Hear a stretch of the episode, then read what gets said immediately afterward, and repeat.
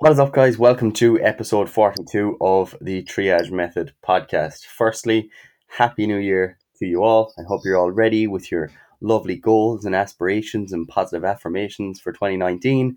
Um, I know Paddy's just been telling me all his goals for the last hour, and I'm sure you know you're all excited to listen to them. So, Paddy, how are you, and what are you looking forward to in 2019? I am absolutely, positively fantastic, Gary. um, yeah, I wasn't telling you any of my goals for 2019 because I actually don't have any apart from just you know, well, finish college for this year. I'm actually going to America for three months. Well, I haven't fully booked it, but it's pretty much booked. Um, but don't worry, we'll still still be on the podcast unless Gary fucking cancels again. Um, because Gary, you were you you were away in well, it was Christmas and you were off being you know Christmassy and stuff. I'm the Grinch, so I don't do that stuff. Um, and then you went to to Belarus. How was that? It was good. So we missed two podcasts because of that. But yeah, I was in Belarus for a week and just back the other day and back and ready for 2019. But yeah, and no do you have major any goals? goals? No, not really. Like other than like I kind of just have habits that I just want to stick to, and if I can do that much, then I'll be pretty happy. Just exercise daily, read daily, and try to get up at the same time every day. If you can do that, exercise daily, man, you're going to be overtraining. no. oh my god, Jesus Christ! Ten sets of ten deadlifts every day. are, are, are you training calves daily though? That's the real question. Oh well, yeah. Like that's that's the only reason I, I run is just for calf training, basically. Doing your jogging. Jogging, yeah, jogging on my tippy toes. Does that actually work? Because I might start doing that. Yeah, it does. Like, I mean, you know, you might you might get a bit of bit of pain in your Achilles, and it might rupture and stuff after like thirty k, but it doesn't really matter. Like, I mean, do it for the gains. Yeah, that's fair.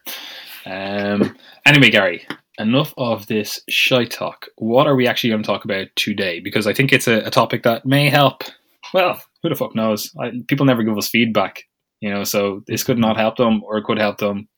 I don't know. What are we talking about? Yeah, so today we're going to talk a little bit about nutrition, specifically tracking your nutrition and whether or not that is a good option for you. And the reason that is important is twofold. Firstly, heading into the new year, I'm sure there are a lot of people that have lots of ridiculous goals set for themselves and you know they think that they're they have to give 100% all the time and as a result they're trying to you know track everything down to the gram and that's just part of the process. And number two the reason is because we know that like your energy balance the number of calories you consume you know all that sort of stuff is really important when it comes to your outcomes from any sort of nutritional approach. But people often confuse that that statement that let's say let's say you're talking about fat loss. People confuse the statement of you need to be in a calorie deficit with you need to track your calories. And that's not the same thing. So you can get you know positive health outcomes positive body composition or performance outcomes without ever formally tracking your nutrition. And the other thing is that it's actually a spectrum in terms of you can track without it being MyFitnessPal You know, so there are levels, uh, you know, between tracking everything down to the gram and weighing it, and just being a total anarchist and eating whenever you feel like it. So you know, there's there's there's variety there, and that's essentially what is setting the stage. Yeah, because it's it's one of these things that. Like I've certainly fallen into the trap before. Well, when I was younger, at least. I hope I don't do it now. But falling into the trap of thinking that oh to get results you must track like you must track on MyFitnessPal or one another such app you know? Um so so I've I've been in that mentality. And I can understand why you think that because it is actually such a powerful tool you know? So you're gonna if you come to this from you know you're already into your fitness if you're listening to this and you're like yeah I'm already into my fitness. I already do all this kind of stuff. I already you know have a good enough handle on my nutrition you know maybe some days aren't great but the vast majority of the time you know I know how to track my calories. I know what protein is. I know what fats are carbs like you know the whole shebang macro wise at least, you know? And you're like, yeah, like I, I kind of know what I'm about. And you've done that for a while. You've understood how powerful a tool that is in terms of changing your body composition you know making your perhaps performance you know daily like mental performance and obviously physical performance increase. You, you, have seen the benefits. So i can understand how you'd look at that and go this this is the way. This is everyone should be doing this there should be some sort of state mandated you know across the board, you know, you're in secondary school, primary school, whatever, you learn how to track your macros. I can understand how you would you would think that, you know, because it is such a powerful tool. It's almost like you've been given the secret, you know? And then you read stuff online perhaps or you see, you know, you're talking to someone else and maybe they're not into the whole fitness sphere, but they say like, oh, I don't, I don't track my calories. I just, you know, know what kind of portions I should use. Or they're like, I just focus on eating certain food groups, or you know, not eating certain food groups, or you know, eating a certain style of dieting. We'll call it like paleo dieting or ketogenic diet, or whatever it is. You know, they they do something like that, and you kind of look at them like, ah, you don't have the secret you don't have the mm-hmm. the macros. You don't you don't understand. You're not on that my fitness pal grind you know? You, you just don't understand. You, if you did that you would get way better results you know? And, and it's one of those things I, I can see how like i've done it before. I can see how you would automatically think that. However you, like you said you don't actually need to track calories to track calories for one and you also don't need to track calories to get results. Because the way i look at it like if you look back in the history of you know, calorie tracking, macronutrient tracking, whatever you want to call it, uh, looking after your diet in a more, we'll call it sci- scientific manner. Like they've been doing that since like the 1870s, 1880s. Like all those like bomb calorimetry results were done in like the like that that part of the the the century you know uh, so so that that's all been done in the past like we've been doing this stuff like counting calories counting macros or whatever for over 100 years you know nearly 150 years so you're not you didn't stumble upon a secret that's just newly revolutionized the, the, the health and fitness world. Like this has been done for ages. Now obviously they didn't have an app. They would have little books and they'd be like you know oh uh, 100 grams of ham is whatever amount of calories. You know like that's what they had. They had a little book and they just flicked through it. And that was still prominent up until like the 60s 70s probably even into the 80s like you had little like tables of like these are the the calories macronutrients whatever else of the foods you know so this this has been going on for for ages, you know. So you haven't just stumbled upon a secret that's just newly been revealed. However, with the advent of apps like you know MyFitnessPal or Cronometer and stuff, there it, it's become so much easier to actually track. So the barrier of entry, like first of all, you don't have to you know carry around a book everywhere you go right? So that's that's obviously a, a, benefit, and you already probably are carrying around your phone everywhere you go. So if you have an app on your phone that has all the stuff in it, awesome you know? And also you can just search up an item that maybe you've never eaten before or you know you you don't even know what it is. Sorry excuse me. Um you know like you could be have a, an english calorie book and it just doesn't have i don't know sushi in it or something. And you just look it up on my fitness it's like oh cool there's the the sushi boom i have it already pop it in easy. So it's much easier to track calories these days but that doesn't mean that that's how you should be doing it. Because you can think about it right? So we've been doing this for we'll say 150 years. You know, people have been eating for thousands of years you know? And people have been eating and performing well and having good body composition for thousands of years you know? Like i always think it's really funny because you, you look back at like say like the the greek statues and stuff you know back in the day uh, of you know, like say like you know when people think of like the classical times, like Roman times, Greek times, and you know you look at these like uh, Adonis and all the Spartan warriors, and you know whoever else, Hercules and everything. Like those guys are jacked, you know, like proper jacked. At least from the statues. Now, obviously, it's a physical representation of potentially something that wasn't there. But the fact that they're able to make that physical representation means they know what that looks like. You know, like you can't just create something that you've never seen before. Like obviously you can, but you can't just create something that you've never seen before and then have it be completely right in terms of how the human body looks when it's jacked. You know, so he's not just this artist is not just going to go, all right, look at this little scrawny little Hercules here. He's just skin and bones. I'm just going to pack on this clay is somewhere here, or I'm just going to sculpt out this this marble here and just add these fucking juicy delts onto them, these fucking bulging biceps, and I'm just going to hope that that actually looks like what a bigger person would look like. No, they, they knew what bigger people look like. So people have been able to eat and look a certain way for thousands of years. People have been able, able to eat and perform a certain way for thousands of years. And they didn't have, you know, these calorie logs or these apps to do that. You know, so you don't need to track. Like I, again, it's one of those little things that I think is really funny as well. Like you look back in the people always talk about performance enhancing drugs these days in the Olympics, right? Or like the UFC is one like people are talking about, like oh the U- UFC, you know, a lot of performance enhancing stuff with like the Jon Jones stuff and everything. But yeah, back back when the Olympics started, like they they used to think like eating protein was like a performance enhancing drug because that's what they used to do. They used to be like like the general population was eating like fucking salt and grains, you know, like that's that's what they were eating, and they were like, oh no, our athletes like back in back then they still knew they were like, yeah, we we feed our athletes protein because it makes them stronger and it makes them recover better, you know, and that was seen as a performance enhancing drug. You know, like that's they, they were performance enhancing.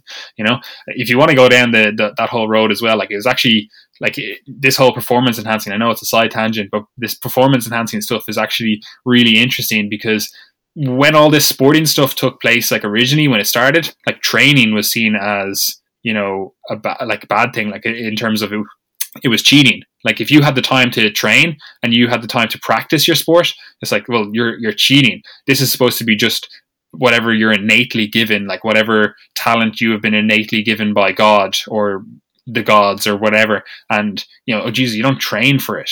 You you just have it in, uh, innately. You know, so if you were training for it, like that was seen as cheating.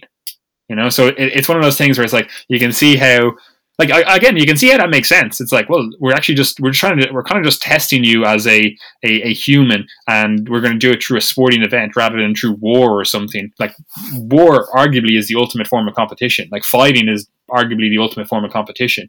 You know, so rather than trying to kill all your men in your society, you go, okay, well, you know, going to war or fighting probably isn't the the safest way to see who is the manliest man or who's the you know best athlete or whatever. So let's create all these sports so that we can have a bit of fun and you know we can see who is the best you know? So i can understand if you're if you if you basically cheat and just practice the sport then you're not really seeing who's the manliest man. You're just like well you practice loads. So i can understand why you why you would initially think that uh, practicing is cheating.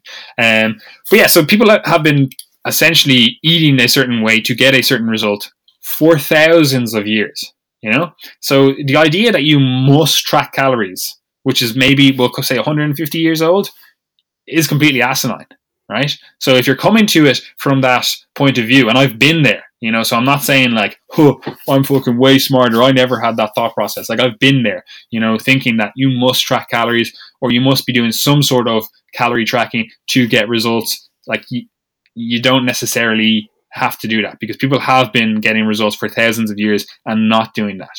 Now, the other side of that is they also didn't have the abundance of food that we have, right? So it's not exactly a a logically coherent argument to say, oh well, if they could do it back in the day, uh, we can do it now without with the same tools essentially. But it's like, well, yeah, you probably could, but the environment is different and also you have the tools available to you. Like you're not going to go now, oh, I'm going to go hand wash all my clothes because that's the way people have been doing it for thousands of years. No, you have a washing machine now. You just fuck them in there, you forget about it, you take them out, you dry them. You know, like that takes like 15 minutes out of your day rather than the fucking three hours it used to take. You know, so obviously, if you have the tools available to make it easier, potentially it is something that you should look into. You know, so where does that actually leave you in terms of what you should do right now. You're probably thinking like, okay, so uh, he's saying I don't need to track calories to get results, but he's also saying that tracking calories to get results is a good idea. So h- how do we traverse that, Gary? Like, how do we how, how do we find the position where we know what we should do as an individual to get where we want to be, you know? Because like currently I'm writing on all the the more implementation stuff in the militia and I'm kind of going through like, you know, the different types of well, we we essentially have like three types that we kind of talk about, although the majority of our people would or our people our our clients and the people that we engage with would mainly be in the the tier 2 or the tier 3, what we kind of call it.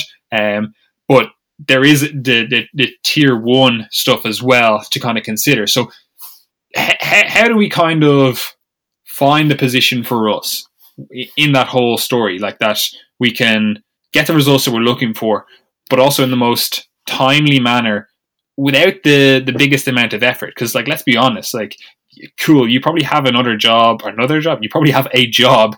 Uh, you probably have a life that you want to do, and you don't want to have this huge, big thing where you're like every 15 minutes you're like, oh, how many calories do I have left to eat? Do I have to track this? And you know, you don't have this huge turnaround in your overall lifestyle habits and the stuff that you need to do on a daily basis to just you know lose a few pounds. So, so how, how do we traverse that, Gary?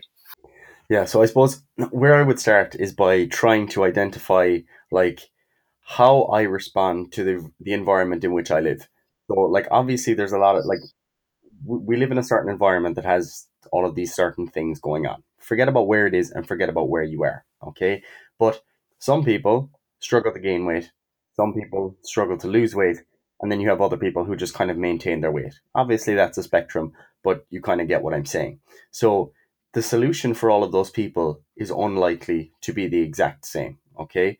So if you know that you are the type of person that, you know, in the environment that you live in, all right, with the abundance of food that you have in your house, with the food that your income allows you to buy, with the stores and restaurants that are nearby that you tend to eat at, um, if you know that within that environment that you are you are unable to or so far you have been consistently gaining weight throughout the lifespan and you're at the time you're at the time where you know you're overweight now or you're obese or whatever then you start by kind of identifying that and you recognize that these are the different things that led me to this point.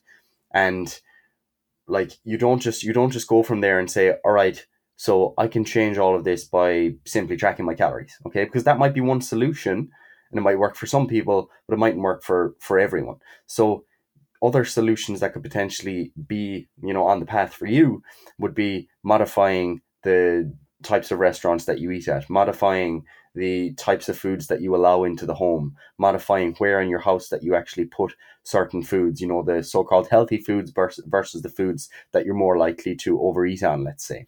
Um, so you kind of uh, start to think about those things, and then you can you can try and put those things into practice. Because I think the problem with weight loss and tracking calories a lot, a lot of the time is that people do think, like you said, it's some sort of quick fix, that it's the secret that they found, and they think that if they simply track and monitor their eating behavior or, or their, their nutrition outcomes in the form of calories, macronutrients, etc., they think that that's going to solve the problem without recognizing that their appetite, their desire to eat, um, is being influenced by their environment as a whole and the way in which they live, and essentially the overall habits that they have in their day to day life. So you have to sort of ask, you know, what is going to give me the biggest bang for my buck in the long term by addressing it. So, you know, tracking calories can be part of that, but ultimately the overall emphasis, especially for the long term, should still be on modifying your behaviors, modifying, you know, the types of foods that you buy,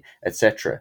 And obviously, like this isn't to say that the solution is to just not eat certain foods either, because obviously, like there are no good or bad foods, so to speak, and obviously just that you know you want to be having more of your more of your calories generally coming from certain foods than others. And i think everyone kind of gets that um, just so that you don't polarize my points.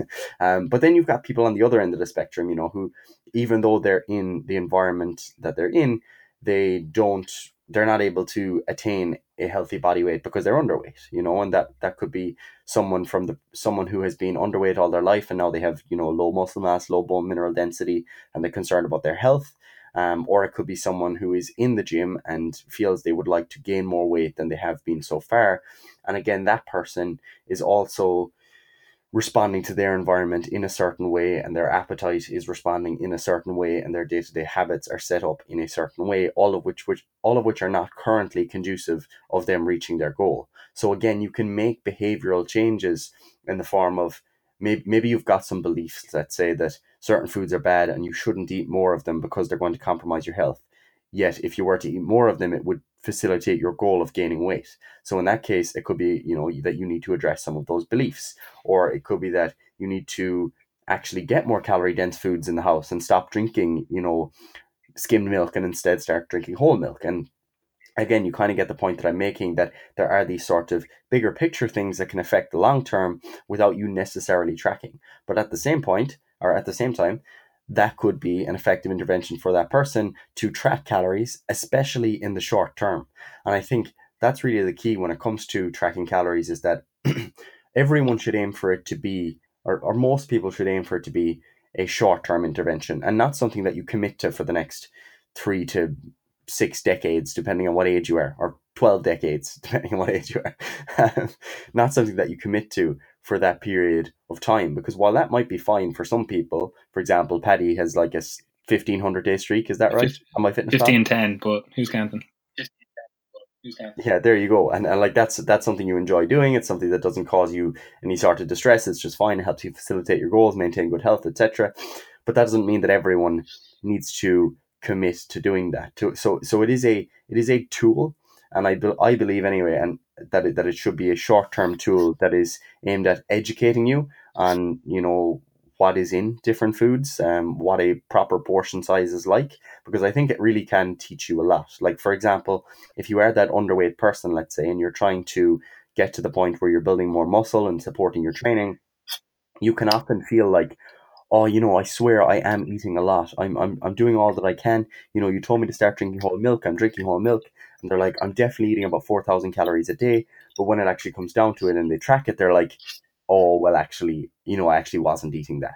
So in the short term, that helps that person to you know modify modify their modify their eating their food choices um, based on that education that they have picked up and that, that the same thing can go for someone that is trying to lose weight like they might they might think that certain foods have you know that, that aren't that calorie dense and then at the end of the day they actually are pretty calorie dense and they only learn that through the process of tracking so it's an intervention that can work on both sides of the spectrum whether your goal is to gain or lose weight. But ultimately, I feel that the behavioral changes and the habitual changes to your environment, if you can, if the changes to your environment, they're likely to be the most potent determinants of your longer term outcomes, like in terms of the things that you can actually control. Because obviously, it is beyond your control where McDonald's open up a new restaurant. Um, so, for example, if there, if you live in an area in rural Ireland where there's no fast food restaurants around, there's not a store like right next door that you can go in and buy buy confectionery or whatever, then obviously there's less of a chance of you going out, you know, in the evening when you haven't cooked a meal and buying those foods. Whereas if you're someone that lives in a more urban environment in which maybe you have like you've got a Topaz next door, a Restore, and then there's a McDonald's on the other side of you, which is pretty much like where I live then maybe in that case you are more likely to go and have that evening meal you know in one of those convenience places since it is convenient as opposed to the person in rural ireland so you have to consider what things are within your control and realistically they're the things that you are less likely to modify versus the actual in your house variables but yeah they are the things that you're most likely to be in control of you know so you have to ask yourself what am i in control of within my environment within my everyday life and in terms of my habits and then what you can do from there is consider, you know, is tracking calories going to be helpful for me? Maybe it is, and maybe you can use it for a short period of time. Um, but yeah, what are your thoughts, Paddy, on, on all of that stuff? Yeah, effectively, I always think, well, the whole process of tracking your calories or designing your nutrition, the way I look at it is you kind of have people starting at different points, right? Which is, you know, that's the same with with everything. You have people starting all over the place. You know, some people are coming to this as you know very strict people. They've had great dietary interventions throughout their youth and stuff. Their parents were like, "Oh, eat quote unquote healthy food." They always had, you know, a, a good understanding or good setup. We'll say, you know. So you've got people that are like that, and they're just kind of like, "I just want to." tidy things up a little bit. You know, I want to really dial in my nutrition habits, right? And you've got those people. And then on the other side, you've got people that are like, I honestly couldn't tell you what a protein is. I honestly couldn't tell you, you know, what quote unquote good food is. I, like, I, I couldn't tell you anything about nutrition. I basically just eat whatever I feel like, whenever I feel like. you know? And that doesn't necessarily mean that they are overweight underweight or anything. That just means that they have no nutritional education right? So you've essentially got two different sides of the coin right? And then you've also got with that differing goals within the whole process you know? Like you might be quite overweight and be looking to make a substantial change quite quickly because you need to get i don't know gastric bypass surgery or something you know? Um, so like obviously the approach for that person is going to be different for the approach for you know say an athlete who's like i want to be at the top of my performance but you know i'm a weight class athlete. I need to lose about five pounds you know? So the, obviously the approaches are going to be different. So how do you put someone where they need to go? Like how do you like put the the right strategy with the right person right and the way i look at it you've essentially got a continuum now this is this is a bit of if you think of it, it's like a lead up to a circle, right? Um, so you've got a line leading up to a circle. Now that sounds a bit strange, but keep that analogy in mind, right? So the line, it's almost like you know if you thought of like a, a balloon. You're holding a, a, a, balloon, a rope to a balloon, right? And the balloon is a perfect circle. So on that rope, that's that's the ramp up, right? So not everyone needs to start here, but this is essentially where the foundations of a diet come in, right? And the reason it's separate then from the circle itself is because it is actually the foundation for the the, the, the circle. So that's why I'm, I'm talking about like a balloon, right? If you don't hold onto the root onto the, the rope holding the balloon, the balloon floats away. It's fucking irrelevant to discuss it, right? So you have to have these things set in place first of all before you can think about the other things. And, the reason people kind of forget about these things is because they're already on the circle. They're already on the balloon. So they're kind of like, oh, like, I don't even think about those things. I just do them naturally. And you kind of just assume that everyone does those naturally as well. Right. So the rope, this, this is where your kind of foundational stuff is. It's the habits, the stuff you do every day. This is also on that rope is the, the education itself. Right. Because that, that is a, a, a, huge part of it. Like we, I was saying earlier on, if you don't know what a protein is, you don't know what a fat is, you don't know any of those things, then you, you kind of lose the ability to do stuff later on. You know, if I'm saying like, oh, you need to have a portion of protein with every meal, and you're like, I have no fucking idea what protein is, so how am I supposed to do that? You know, so the the rope itself is the foundational stuff of the habits you do every day and the the education you have regarding nutrition, right? So some people are going to need to start in that position. They're going to need to start in track not not tracking their food necessarily, but tracking their day in terms of how they actually go about designing their day to day nutrition. Like, are, are they just at the whim of when they feel hungry? Are they just at the whim of whatever gets brought into the office? You basically need to do a nutritional audit. You know, you need to look at your day and go, this is what I eat in an average day. You know, see see where you're at. You know, look at the habits that you do, and then look at the habits that you don't do that you know that you know, quote unquote, successful people do. You can also do this in your whole life as a whole, in terms of you know eh, your your finances, your your job, etc. But looking at it, doing an audit of what you do, doing an audit of the habits you engage in, and then looking at the people that are successful. Because you can literally go online. People fucking love talking about their daily rituals and stuff on Instagram and stuff. So I'm sure you can find thousands of examples, you know. But a lot of them as well, you you will intuitively know, and if you don't intuitively know, then you you need to go look it up. Look what are like successful habits. You obviously can join the militia. That's literally the content that I'm writing right now. Um, but you need to go. What habits am I currently engaged in, and what habits am I not engaged in that I know or should know lead to success? For example, stuff like you know, are you drinking enough water? You know, like it's a very simple habit, you know, but most people don't do it. You know, are you getting good sleep? You know, very simple habit. People are like, oh yeah, sometimes I go to bed at three, sometimes I go to bed at eleven. I, I just it's all over the place. I have work and I have to be up by six a.m. You know, Monday to Friday, and then Saturday and Sunday I sleep in until twelve. And it's like your sleep schedule all over the place. There's no consistency to it. So you need to go. I need to set some habits in place for that. You know, um, and then again, like the more nutrition side of stuff, you know, you're like, how, am I actually eating? What am I eating for breakfast? What what food am I eating? What food groups am I eating? You know, how much fruit am I eating? What fruit am I eating? You know, like all the different things that you look at your diet and you, you basically go, what am I doing? And then you look at someone who has a successful, quote unquote, successful diet and look what they're doing. You know, because most people have some friends that are into their health and fitness. You know, and if you don't, again, it's like you find people that do. You know, the YouTube. There's so many resources these days that it's it's actually an impossibility not to be able to find the information. You know, so you look at your habits, then you look at the habits of successful people, and you essentially start trying to move your habits towards those habits. Now, that doesn't mean you have to do it all at once. And generally, you know, like I was reading a, a study yesterday or the day before, uh, it's basically saying, you know, it takes like some people as low as eight days to have a new habit and have it locked down. You know, people are like, oh, it's uh, 30 days for a new habit or 60 days for a new habit. Man, some people are getting it down in eight days, you know, so a week, just over a week. People are like, boom, have that habit locked in, right? Some people took 264 days, you know? So it's like, it's one of those things that you have to go from where you are and slowly move towards where you want to be. Some habits, you know, they're going to be easy for you to implement. They're going to be like, boom, got that. You know, dr- you say drink whatever 40 milliliters per kilogram of water, and you're like, right, I'm 100 kilos. That means four liters of water. You just go out and buy two fucking two liter jugs, and you just drink them every single day, and like within a week, you just have that locked in. You know, because you've set yourself up to have that habit second nature.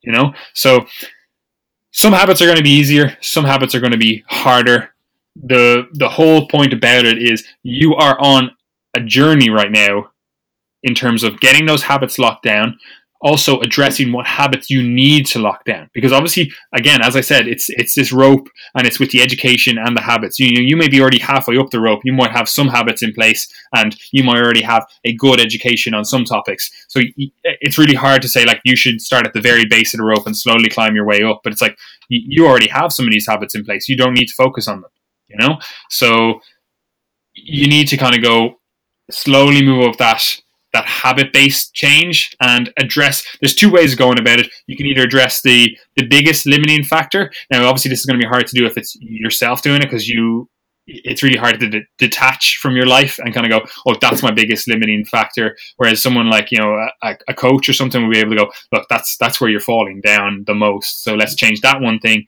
and hopefully that creates a, a better cascade and get other things. So that's that's one one approach to it. You know, address the the biggest limiting factor first. Now there's pros and cons to that because the, the pros to it is like obviously if it's the biggest limiting factor and you get the biggest limiting factor out of the way, boom, results are going to come quickly, right? But the cons to that is if it's the biggest limiting factor, it's the biggest limiting factor, so it's probably a big thing that you're going to need to change you know? So obviously the harder the, the, the habit to change is or the, the the more ingrained we'll say that habit is the harder it is going to be to change. So you're going to have to do a lot more work to address that biggest limiting factor.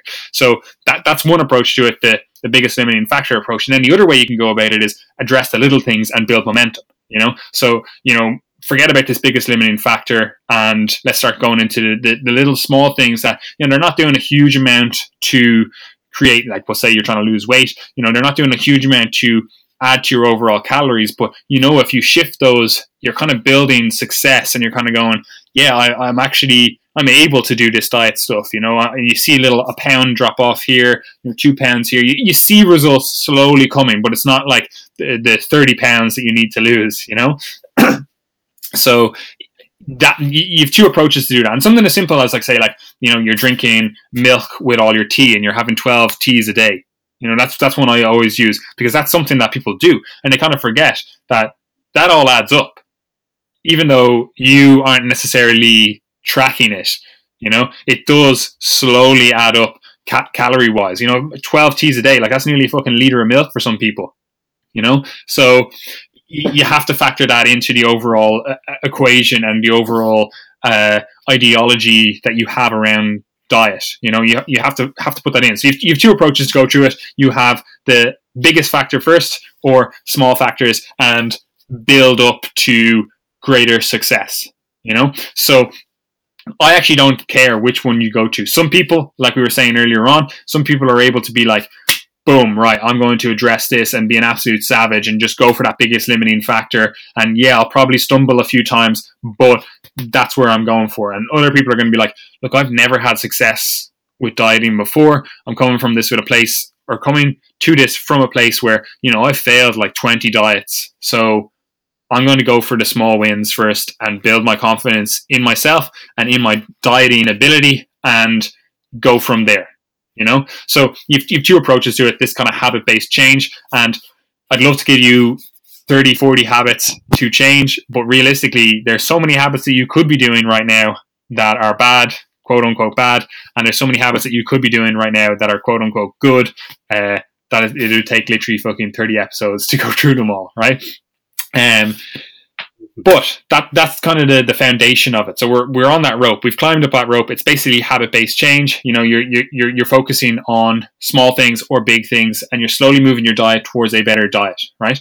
But then you get to a point where it's kind of like, what the fuck is a better diet? What what is a good diet, right? And this is where you start having to either go down the road of tracking or go down the road of we'll say portion control. You know, so again, it's a circle. So it doesn't matter if you go, get to the top of that rope and you turn right, or if you get to the top of the rope and you turn left, right? So we'll say left is portion control. This is what we call tier two. So the rope essentially is tier one. So left is portion control, right is calorie tracking, right?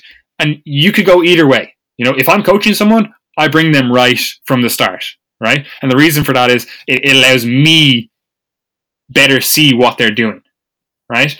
But that doesn't mean that going right is the better choice for that individual because we might go right and essentially circle around and go back left, you know? So essentially what happens is we'll, we'll, we'll, say we'll go left because it's a little bit more intuitive for people and then we can kind of take them on a bit more of a journey so we'll we'll go left and this is portion control this is where we start bringing in generally i like you know hand based uh, portion control like you're like i'll have you know again it's going to be different for every individual but using your hand as a, a, a guide to the overall portions you should be having of different you know macronutrient sources or different food sources you know saying like having a, a, thumb of fat with a meal. So you're like okay well then you have to learn what fat sources are you know? But you have a, a measurement metric. You're like okay well i only want to have roughly the size of my my thumb for that fat source, you know, and then you've got like you got you have the palm of your hand, your fist, you know, that that kind of stuff. So using your hand as a guide to your overall portion sizes,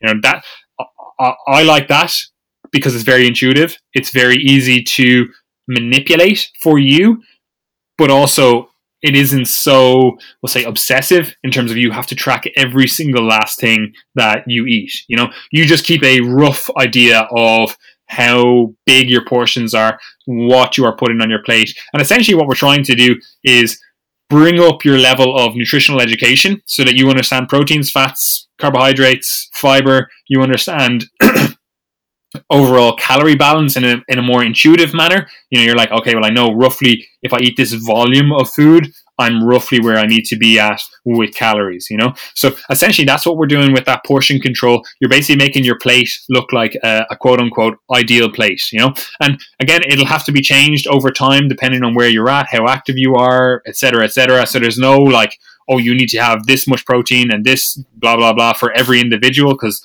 you know every individual is individual um, but looking to understand how much or how big of a portion you should be having on your plate, you know? And then starting about the process of setting in, again, it's kind of habit based change, but starting about the process of really, we'll call it timing your meals. And I don't mean like you have to have them at four o'clock or you can't eat carbs after six or anything like that. But what I mean is spacing your meals out in such a way that you have energy throughout the whole day you feel good throughout the whole day and you know you're not just eating all your carbohydrates at one meal and then not eating them at any other meals, you know. So having that kind of having again, it's, it's it's an individual thing, but having a spread of your meals, your macronutrients, your calories, so that you feel good throughout the whole day and you have good performance, good health metrics, etc., etc. You know, so that that's that kind of portion control, portion based change, or whatever you want to call it. Uh, approach and that's what we have in our, our tier two stuff and then you get to the tier three stuff, which is basically what we were saying earlier on with the, the calorie tracking, the use of like MyFitnessPal and stuff. And that gives you a huge degree of uh, what would you call it? You know, specificity. You know, you're able to go like, well, okay, cool. Well, I'm actually going to just drop five grams of fat. You know, whereas before in the portion based control, you're like, okay, well, I was having a, a thumb of fat for my meal, so I'm going to have half a thumb you know? Whereas you can be more precise with the, the calorie tracking. And it also does teach you a huge huge amount more than just the portion control because you're actually able to see okay so i was having what i thought was you know a certain amount of protein but now that i'm looking at all the vegetables that i'm eating all the, the carbohydrate sources that i'm eating um, i'm actually eating way more protein than i thought i was eating you know? Once you count all of those you know? Um, so tracking that whole like everything you eat does teach you a huge amount more. But what a, what you gain in that specificity or what you gain in that ability to be precise with things, you lose in your flexibility, you know, and that kind of sounds a bit strange because people always talk about like, you know, tracking with MyFitnessPal and stuff like flexible dieting, you know, and, and that obviously it is because, you know, if you know exactly how many calories you're supposed to eat and how many macros or whatever you're supposed to eat, you can essentially fit whatever the fuck you like within that right? And you can't really do that with portion control. Like obviously you can to an extent, but you know you're not going. You don't have a portion size for how much sweets you should eat per day or how much chocolate you should eat per day. You know, like maybe you could in bring one in, but it, it kind of with the portion control stuff. Like you're also learning what are quote unquote good and bad foods. Like I, I hate using those terms, but people know what I'm talking about when I say that. You, you kind of start phasing out we'll call it bad nutrition because it, it's harder to kind of stay on track and fit those in your day because you're kind of like, oh, well, I don't want, like, you don't know exactly where you are. So it's hard to go, well, I'm having, you know, two squares of chocolate, you know, is that too much? I'm having a little bit of a sweet here and there. You know, it doesn't fit in your overall portion control, unless, of course, you do it every single day. And then you can kind of go, okay, well, I know I'm doing this. So I'll just drop that out, you know? So it's a little bit harder to kind of fit quote unquote treats into portion based control. Like obviously it can be done and it's not like a it's a, an extremely hard thing to do, but it kind of defeats the purpose of the education component of that portion based control, right? But anyway, with the with the calorie tracking, like using an app or whatever, it's it's a lot easier to fit those things in because you can go, okay, well, I, I need to have 300 grams of carbohydrates today. I can eat you know Haribo and hit my 300 grams. You know, so w- once you know that, it's like, yeah, you can obviously do that. So it is more quote unquote flexible, but it's actually more rigid in terms of you have to hit certain numbers specifically. You know, there's very like specific numbers you have to hit. Whereas with the the more we'll call it intuitive tier two stuff, the portion control, you know, you could be like, okay, well, I, I know I'm having potato today, I'm having sweet potato tomorrow. You don't really fucking care if there's a, a minute difference in the amount of carbohydrates between those two things. You're like, this is my carb source.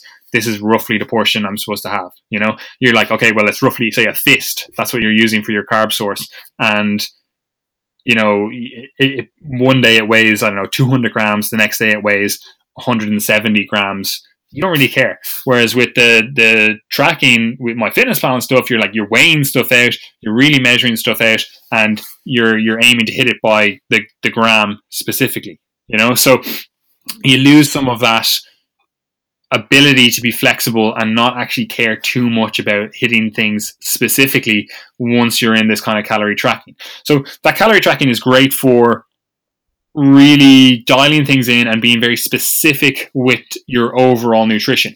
But like Gary said earlier on, that just because you're in that tier and you're in that kind of specificity, that doesn't mean that that is the ultimate goal, right? Because like I said, you lose some of that flexibility. You're a bit more rigid. You have to hit certain numbers. And again, you can start being like people will always argue with that and they'll be like, oh well, you know, I I do it like this and like I don't really mind too much where my carbohydrates fall and my fats fall. But it's like, yeah, so you're just you're basically just tracking calories and protein, right? And it's like, yeah, that's that's cool. That's definitely a valid method, but it's like that's not the the method here. That's just that's a, an adjunctive method, you know, that you can do because you understand nutrition so well, you know. So, uh, with the with the calorie tracking, we're saying it's the, the precise measurement of everything, right? Because that's what you're trying to do. Otherwise, you could just go down and be on a portion based control stuff as well, just as easily as going to this adjunctive. I just track calories and protein. You know, um, so you're in this tier three. People kind of think of that as the end goal, you know, and yeah, cool. It definitely teaches you a huge amount. It's definitely, well, it's probably the easiest way to get to your goals the fastest, if that makes sense, you know, because you're able to be very precise with things. However, it's also a huge amount of time investment and you may not actually need that or desire that. And what I always think of it is we're using that tier three to essentially get you back to tier two, where it's more intuitive method of eating. You're just looking at the portion sizes you're eating, but you can essentially look at those portion sizes and go, yeah, that's roughly 200 grams of protein or whatever. Well, that's roughly 50 grams of protein, uh, and that's roughly what I need for this meal. And you're just keeping a, a, a, vague idea, a vague log in your head of how much you've eaten throughout the whole day, and you, you're kind of basically coming to that tier two with a huge amount more knowledge. You know, so as I said at the start, it's like you can go left or you can go right. Like it's a circle because even if you go back to tier two after you've been on tier three and you're kind of eating like that for six, seven months, like you kind of eat like that now, Gary, don't you? Yeah, like I only tracked calories for five to ten percent of 2018, like because Ex- exa- exactly. But I have more. Exactly. So, like, what you do is like you're in that kind of tier two, and you're kind of like, oh, uh, I, I intuitively, again, quote unquote, intuitively. There's nothing actually intuitive about it, but you roughly know what you're you're eating, and you may every so often go, okay, cool. I actually want to look a little bit leaner for a certain event. So I'm just going to track calories so that I know I'm exactly where I need to be with that, you know? Or you might go, yeah, I've been eating like this for the last, you know, six or seven months. I just wonder where my calories are at, where my, you know, overall nutrition is at. So you might track for a week or so and see where things are at just to make sure that you're actually eating what you think you should be eating you know? So again once you're on that circle you can continually stay either in tier two tier three and it doesn't mean there's actually this clear delineation between the two. Like ultimately overall i think everyone should move to a perfectly intuitive diet right? And that's coming from someone who has like 100 1510 days of tracking done you know? Like that's like four years or something. Like i actually think everyone should get to a stage where they can intuitively understand nutrition, look at that and go, yeah, that's roughly what I need to eat to stay on track. And every so often just check back with an app or something to make sure that they are on track with that, you know? But like I always think of it like, do you like do I see myself being a 60 year old whipping out MyFitnessPal being like, oh, uh, let me just make sure that I'm on track with this? I'm like, no, I don't. However, I actually really like having those numbers and being able to go back and be like, what did I eat that day? How much food did I eat? Where was my weight at? How did my performance go, etc. So like I like having that ability to track those metrics. So that's that's why I track all the time. You know, but that doesn't mean that everyone has to. Yeah, like I think one of the biggest the the, the biggest challenges for some people when it comes to tracking calories, like it's not even the time investment because realistically it doesn't take that long, but rather it's sort of like the fact that it is always on your mind and you lose your ability to judge your food choices based on appetite, based on your desires, etc. And that's something I've always found when it can, comes to tracking calories. Like, very few people will be willing to come in under their calories. Like, you know, if, if someone has a target of 2500, they don't finish the day at 2200, even if they are satisfied, because they essentially see that they have 300 calories left and they're like oh yes that's exciting. I can go and you know have that now. And like whereas the average person in the general population who let's say maintains their weight most of the time there's going to be periods where you know they eat a little bit more food they compensate by eating a bit, little bit less they skip breakfast here and there you know th- things kind of go up and down but overall there's some consistency over time. Whereas what we try and do when we're tracking calories is we try and keep everything the exact same on a numerical level so on paper but the behaviors that lead us there kind of change a lot of the time. You know, it doesn't really matter how you get there. As a result, you're always kind of relying on calorie tracking as a crutch, and it's a real kind of like it can be a bit of a psychological burden for some people because they they kind of judge themselves based on the amount of calories they've eaten. Like if they go over at 2800 instead of 2500, they're like, oh Jesus, now I need to compensate, and there's that sort of guilt and that feeling that I need to undereat now the next day, and then that sets people down. You know that can set people down that sort of binge restrict cycle, which isn't where you want to end up. Um, so so that can be that can be one of the problems because again, people can think that it is going to be the be all end all that once you start tracking everything's going to be fine however you have to realize that like you are human at the end of the day and you have psychology to deal with in that process and it's not as simple as just making decisions based on numbers and nothing else is affected because appetite is a is a dynamic multifactorial thing. Like it's not as simple as you eat x amount of calories and your appetite responds in a very predictable way. You know it, it, it's it's affected by a lot of different things the type of foods that you eat and you know even even the amount of restraint that you place on yourself. So you know if you're if you're constantly viewing food as numbers and you're not even thinking about how hungry you actually are then all you ever think about is i need to eat x amount as opposed to saying you know what? I'm actually not that hungry. I'm just to have a small meal you know? So so you have to think about how that plays out in the long term. Like you ultimately do want to get to that point where you can regulate your you can regulate your eating behavior based on your appetite, but also that your environment is modified so as to facilitate that. Because like not everyone is gonna is going to be in a position in, in their individual body, they're not going to be in a position where they can regulate their appetite perfectly in the environment that they're in, which comes back to what we were saying at the start, where the importance of getting those habits get, getting your habits in place, um, all that sort of stuff that Paddy talked about, but also trying to modify your environment and making sure that, you know, your flawed human self isn't going to override your desire to to maintain healthy healthy body composition and have good health behaviors because like you could be the most disciplined person in the world but if you if you were in a house where you always have your favorite foods readily available within arm's reach like your discipline is going to get beaten every now and then. You can't just discipline your way out of everything. So you do have to try and modify your environment and at least recognize that, you know what, I'm probably not going to be perfect all the time because that just takes that stress of trying to be disciplined all the time off of you. Like, why wouldn't you want to make things a little bit easier for you if you have the option? And that's not to say you don't need to apply some sort of discipline. that is a thing, you know, because we we all do have options all of the time, and sometimes, especially if you're if you are dieting, if you've been in a calorie deficit for a while, a big bowl of oats can seem pretty attractive. It doesn't have to be a bag of crisps or whatever. So, um, again, there, there's no there's no one size fits all solution. You're very wise, Gary. Uh, anyway, uh, so if, if someone's listening to this, how how do they go about understanding where they fit in. So they understand now, okay, cool. Patrick rattled off some fucking long winded fucking explanation of this tier system. Tier one, essentially habit based change. And like you're saying, that also does include the environment.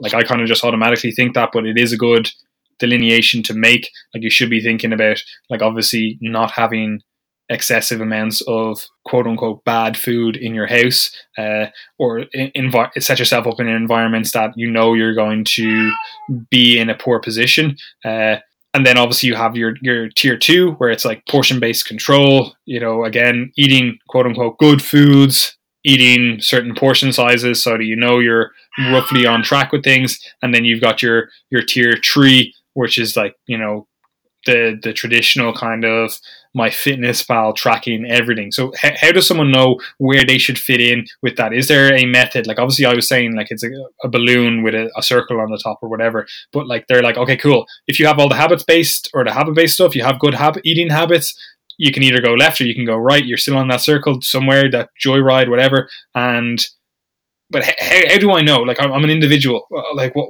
what what should I do? How do I know where I fit in? Yeah, so I suppose the first the first thing would be if you are someone with a history of eating disorders, I would go and get help from that or for that elsewhere, guided by a registered dietitian or anyone else that that that sort of supports you along that journey. So that would be step one is to say that if you're listening to this and you are someone with a history of eating disorder, you don't want to take information on how to guide your nutrition from a podcast like this. So that's the first one. All right. That's that's that's y'all out of the way. So if you're that person, like even if it's just a low level thing, even if you're someone that you binge multiple times per week, you feel that nutrition kind of rules you, then I wouldn't necessarily opt for any of these solutions in isolation without trying to get some assistance. Um, but yeah, that's that's just that first caveat. But from there, it's it's really about asking, you know, who you are, how long you've been trying to manage your nutrition, etc. Because, for example, in my case, I'm someone who has spent quite a bit of time tracking nutrition, learning about nutrition. I have, I understand what's in different foods. I understand, you know, if I have a meal, I could probably gauge the calories within plus or minus 100.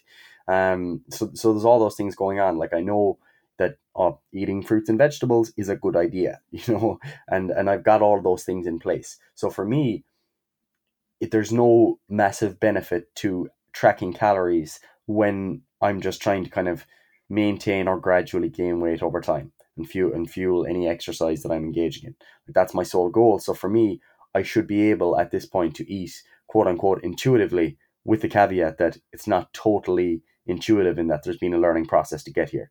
Um, so if you're that type of person who, let's say, you're just trying to gradually gain weight over time, you don't necessarily have something that you need to be perfectly on point for, like with every gram, like you're not competing in a bodybuilding competition or whatever, then in that case, I would give it a go. I would try and step away from tracking nutrition for a while and at least see how it goes because you need to expose yourself um, to that sort of test if you want to learn how to eat like that in the long term. And I think that time when you're trying to maintain your your body weight or maybe gain some muscle or fuel performance, that's probably the best time to try and implement it. Like for example, if you've been the like the other side of the coin, if you have been trying to lose weight for a long time and successfully doing so, like let's say you're you're down 30 pounds versus where you were last year, you spent most of the year in a calorie deficit, and right now your appetite's a little bit out of whack, you feel like your relationship with food is a little bit compromised, like I wouldn't just go and totally try and eat intuitively and, and just wing it and eat whatever eat whenever you feel like eating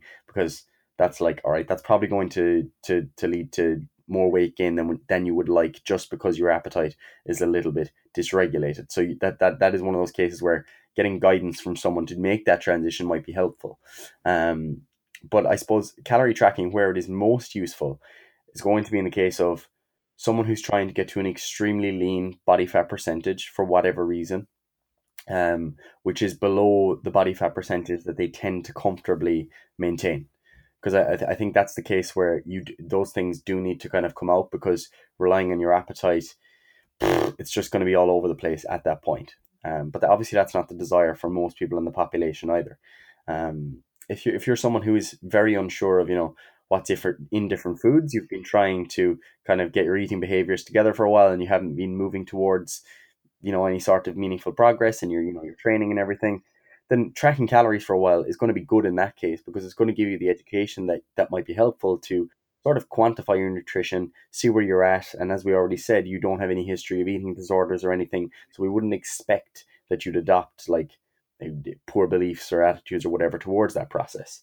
Um, so I think that's the person where calorie track that's that's another type of person where calorie tracking can be helpful. Where you've been, you know you've been trying to eat health, quote unquote healthy. You think you're doing a good good job, but you're not moving in the direction that you think you should be moving. And then that's not just weight loss; that's weight gain as well. It's the person who has been at 80 kgs body weight for the last year, even though they've been trying to progressively build more muscle. In your case, you might want to try and quantify your nutrition for a while and kind of get get a grasp of where you're at.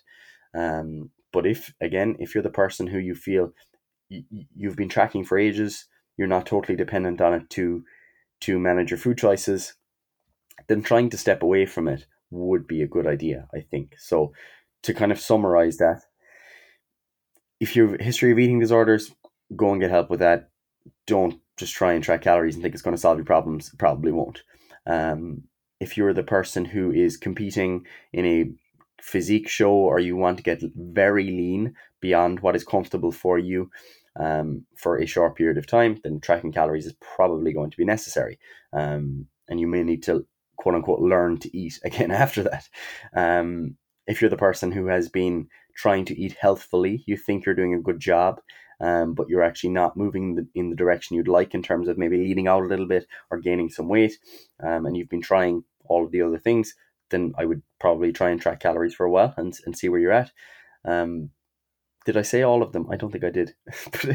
no, I didn't. If you're the person that is um, has been has been successfully, you know, tracking calories for ages and you want to move away from that, then I would try and move away from that unless you have one of the other conditions in which tracking calories will be helpful. I'm losing my voice, man.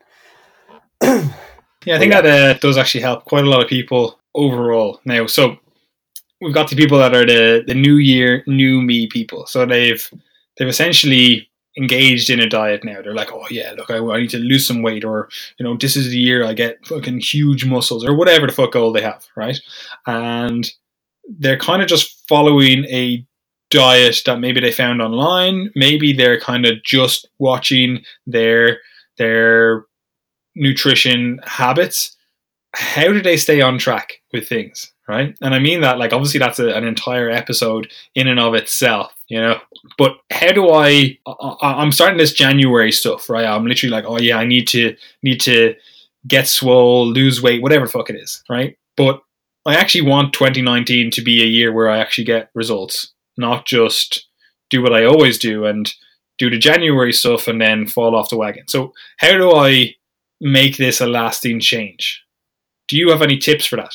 Um, I think I think the biggest things here are actually probably beyond just nutrition. Like I think trying to have a solid daily routine, like, and I don't I don't mean like the fitness guru routines where you get up and you do four hour morning routine, but I mean like you have consistent things that you do every day whether it be something in the morning like you prepare your meals let's say and you eat your meals at the same times every day. You get up at the same time every day. You go to bed at the same time every day.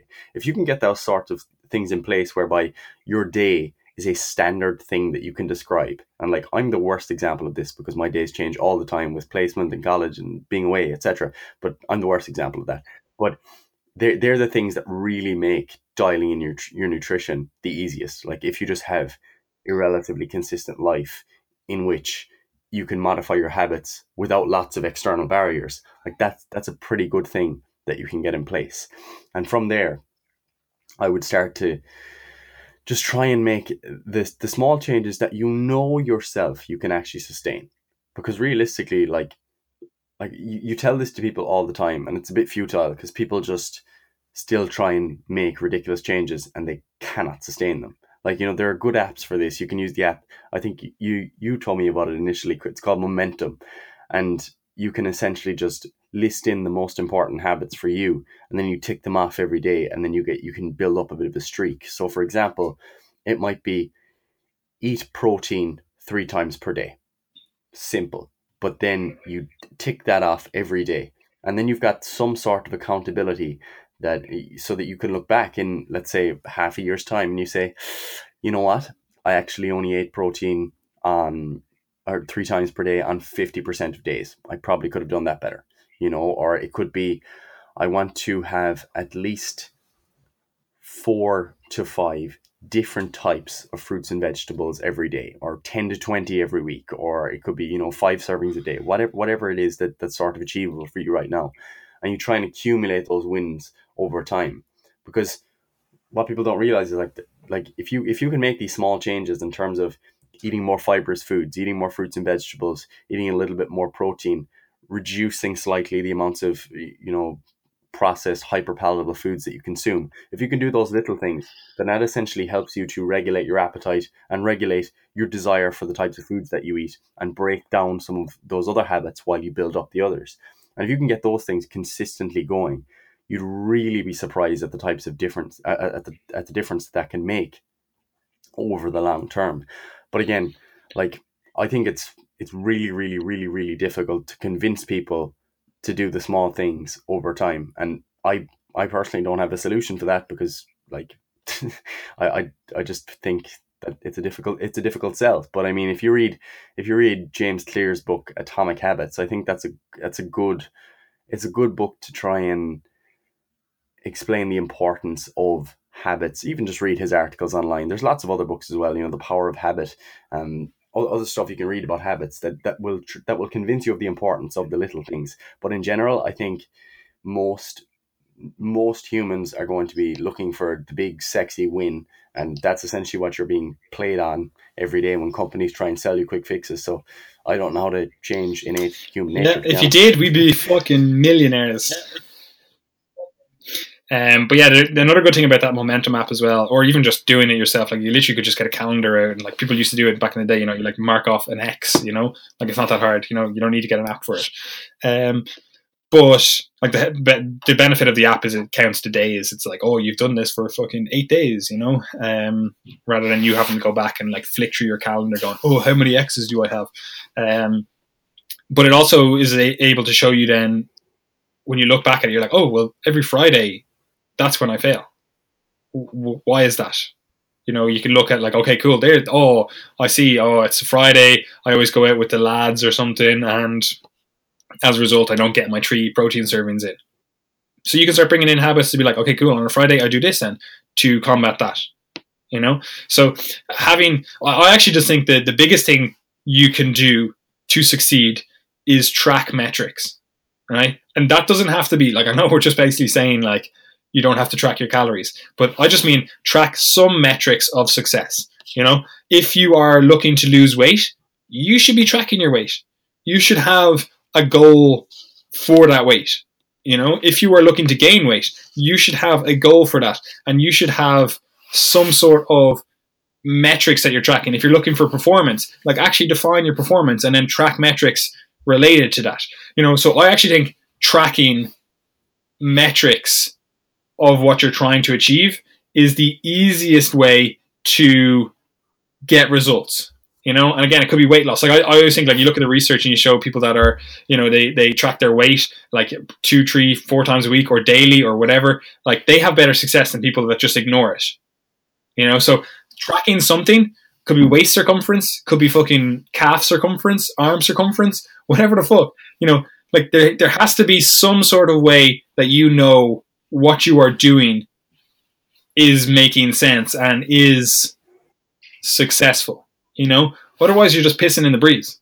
Like it, it, you could have success, you could ha- not have success. Like the strategies you're bringing in, they could work, they could not work, but you have to track something to ensure that they are working. You can't just oh shotgun it and hope oh I've changed all these habits, but you know I hate stepping on the scale, so I'm not going to do it. But your goal is weight loss. It's like well you have to track your weight loss in some manner or else it's always going to be this case of you're chasing your tail because you, you never know if you've actually achieved your goal. Have you lost weight this week? Did what you did did what you did this week work?